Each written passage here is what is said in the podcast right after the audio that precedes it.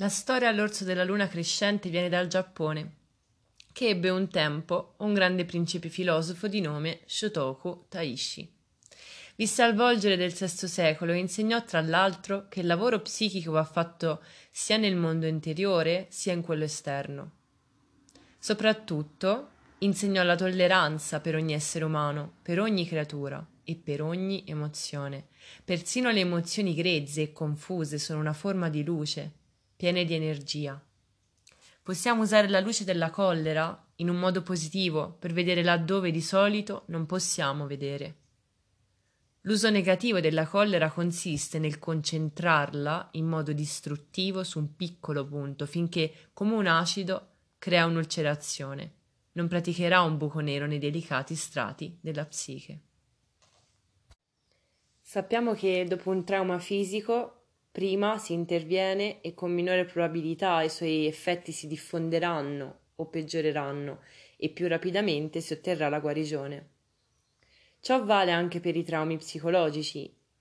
In che condizioni saremmo se, essendoci rotte una gamba da piccole, trent'anni dopo la frattura non fosse ancora stata composta? Il trauma originario provocherebbe disastri negli altri sistemi e ritmi dell'organismo, al sistema immunitario, per esempio, al tessuto osseo e alla motilità. È esattamente questa la situazione in presenza di un antico trauma psicologico. In molti casi non è stato curato subito, per ignoranza o negligenza.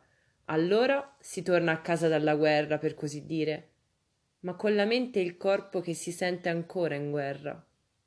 Nutrendo la collera, ovvero la conseguenza del trauma, invece di ricercare per essa delle soluzioni, di scoprire che cosa l'ha causata, che cosa possiamo farne, ci chiudiamo in una stanza piena di collera per il resto dei nostri giorni. Non è il modo di vivere, neanche a intermittenza. C'è una vita al di là della collera sconsiderata come vediamo nel racconto, bisogna ricorrere a una pratica consapevole per contenerla e, curarla. Ma possiamo farcela. Si tratta davvero di salire facendo un passo dopo l'altro. L'illusione nasce quando qualcosa crea un'immagine che non è reale, come le onde della calura sulla strada che la fanno apparentemente ondeggiare. La calura c'è, ma la strada non si muove. Questa è illusione. La prima notizia è esatta, la seconda, la conclusione, tale non è. Nella storia, la montagna consente alla donna di salire e gli alberi sollevano i rami per lasciarla passare. È simbolo del diradarsi delle illusioni che consentono alla donna di procedere nella ricerca. Nel buddismo si dice che sette sono i veli dell'illusione. A mano a mano che si strappano, la persona comprende un ulteriore aspetto della vera natura, della vita e dell'io. Sollevare i veli rende tanto forti da sopportare la vita, consente di vedere nel disegno degli eventi, delle persone e delle cose e infine di imparare a non prendere troppo sul serio la prima impressione, ma a guardare oltre.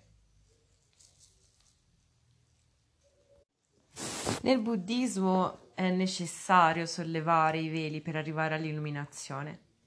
La donna della storia compie il suo viaggio per portare luce nell'oscurità della collera. Per farlo deve comprendere i vari strati della realtà là sulla montagna. Abbiamo tante illusioni sulla vita. È bella, quindi desiderabile. Può essere un'illusione. Sono brava, quindi sono accettata può essere un'altra illusione. Quando cerchiamo la nostra verità, dobbiamo cercare anche di dissipare le nostre illusioni, che il buddismo chiamerebbe ostacoli all'illuminazione. Allora saremo in grado di scoprire il nato nascosto della collera. Come nella storia, vale la pena propiziarsi il saggio orso, la psiche istintiva e continuare a offrirgli il cibo spirituale, che si tratti di religione, preghiera, psicologia archetipa, sogni, arte, scalate, cannottaggio, viaggi o altro ancora. Per avvicinarsi al mistero dell'orso gli offrite del cibo. È un vero viaggio, questo fissaggio della rabbia. Bisogna infatti strappare le illusioni, assumerla come maestra, chiedere l'aiuto della psiche istintuale, dare la pace al passato morto. Notate che l'illuminazione non avviene sulla montagna, ma quando, bruciando il pelo dell'orso della luna crescente, la proiezione della cura magica si dissolve. A tutte noi capita di affrontare la questione perché tutte speriamo di ottenere, lavorando sodo e dedicandoci a una ricerca, una sostanza, un materiale, qualcosa che in un lampo rimetterà tutto a posto per sempre. Non è così che accade, ma esattamente nel modo previsto dalla storia. Possiamo avere tutta la conoscenza dell'universo e tutta richiede una cosa sola, la pratica. Occorre tornare a casa e compiere i vari passi uno dopo l'altro, tutte le volte che è necessario, il più a lungo possibile o per sempre. È assai rassicurante sapere che fare quando insorgere la collera. È assai rassicurante sapere che fare quando insorge la collera tenerla in attesa, liberare le illusioni, salire su per la montagna insieme a essa e parlarle, rispettandola come si rispetta una maestra. Questa storia ci offre molte idee su come arrivare all'equilibrio. Pazientare, trattare con gentilezza e lasciare a chi è in collera il tempo di superarla con l'introspezione e la ricerca. Secondo un antico detto, Prima dello zen, le montagne erano montagne e gli alberi erano alberi. Durante lo zen, le montagne erano i troni degli spiriti e gli alberi erano le voci della saggezza. Dopo lo zen, le montagne furono montagne e gli alberi furono alberi.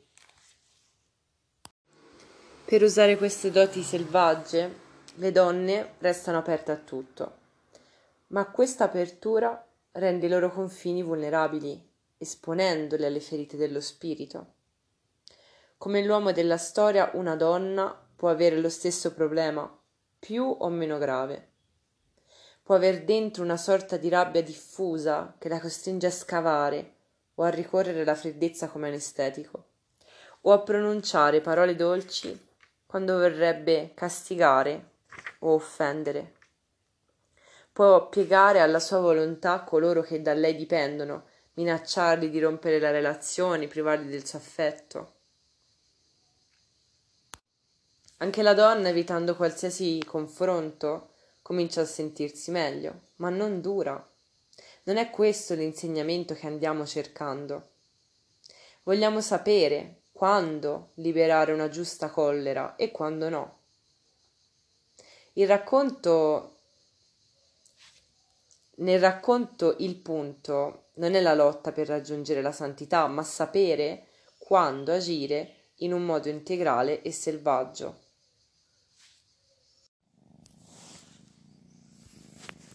Desideriamo dunque trasformare la collera non in un fuoco distruttivo, ma in un fuoco capace di cuocere.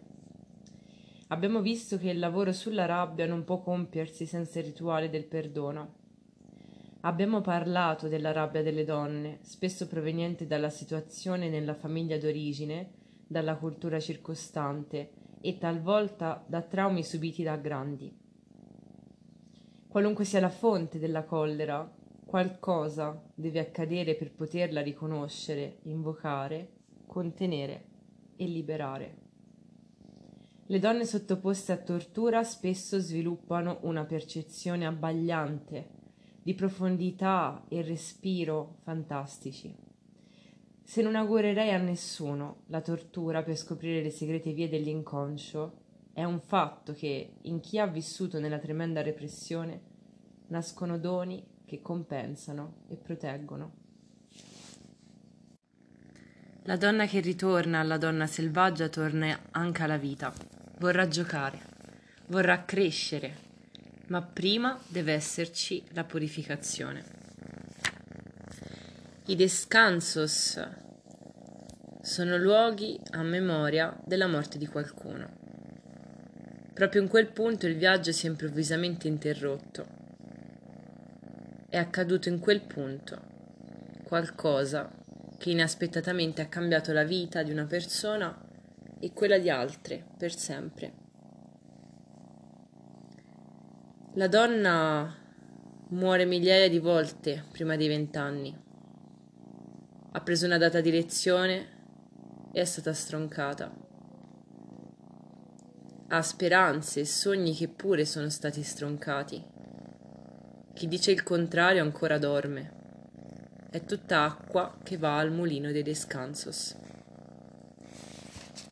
Fare dei descansos vuol dire guardare la propria esistenza e segnare dove sono avvenute le piccole morti, las muertas chiquitas, e le grandi morti, las muertes grandotas.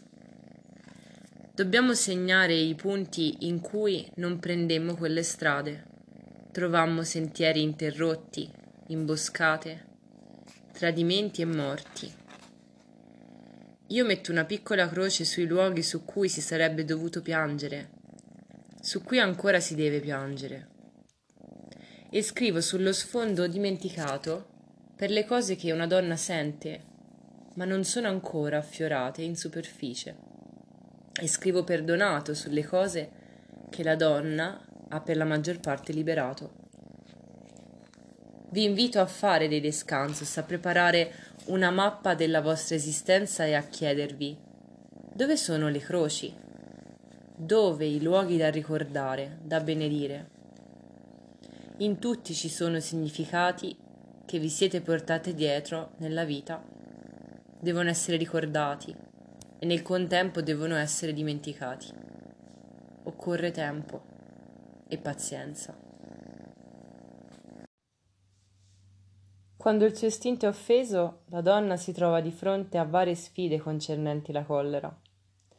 Per cominciare spesso ha problemi a riconoscere l'intrusione, è lenta nel rendersi conto delle violazioni del territorio e non registra la collera finché non ne è invasa. Come accade all'uomo di Gli alberi secchi, la collera l'assale come in un agguato.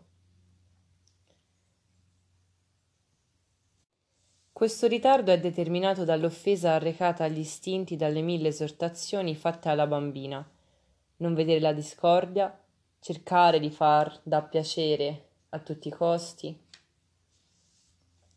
da piacere a tutti i costi, non interferire e sopportare il dolore finché tutto si acquieta o temporaneamente svanisce.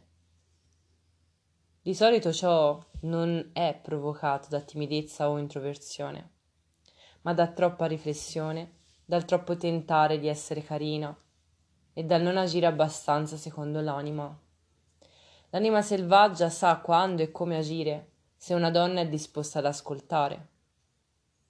La risposta giusta porta a comprensione e giuste quantità di compassione e di forza mescolate insieme.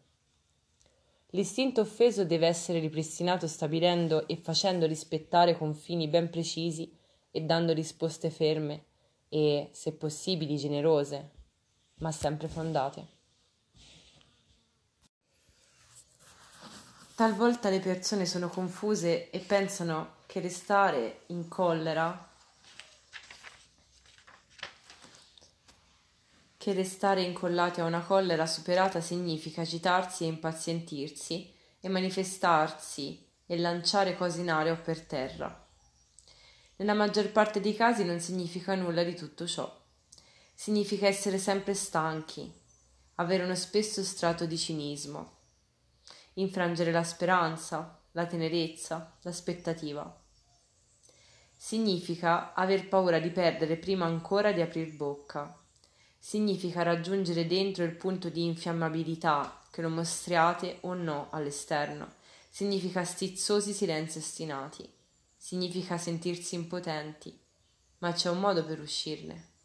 Il perdono.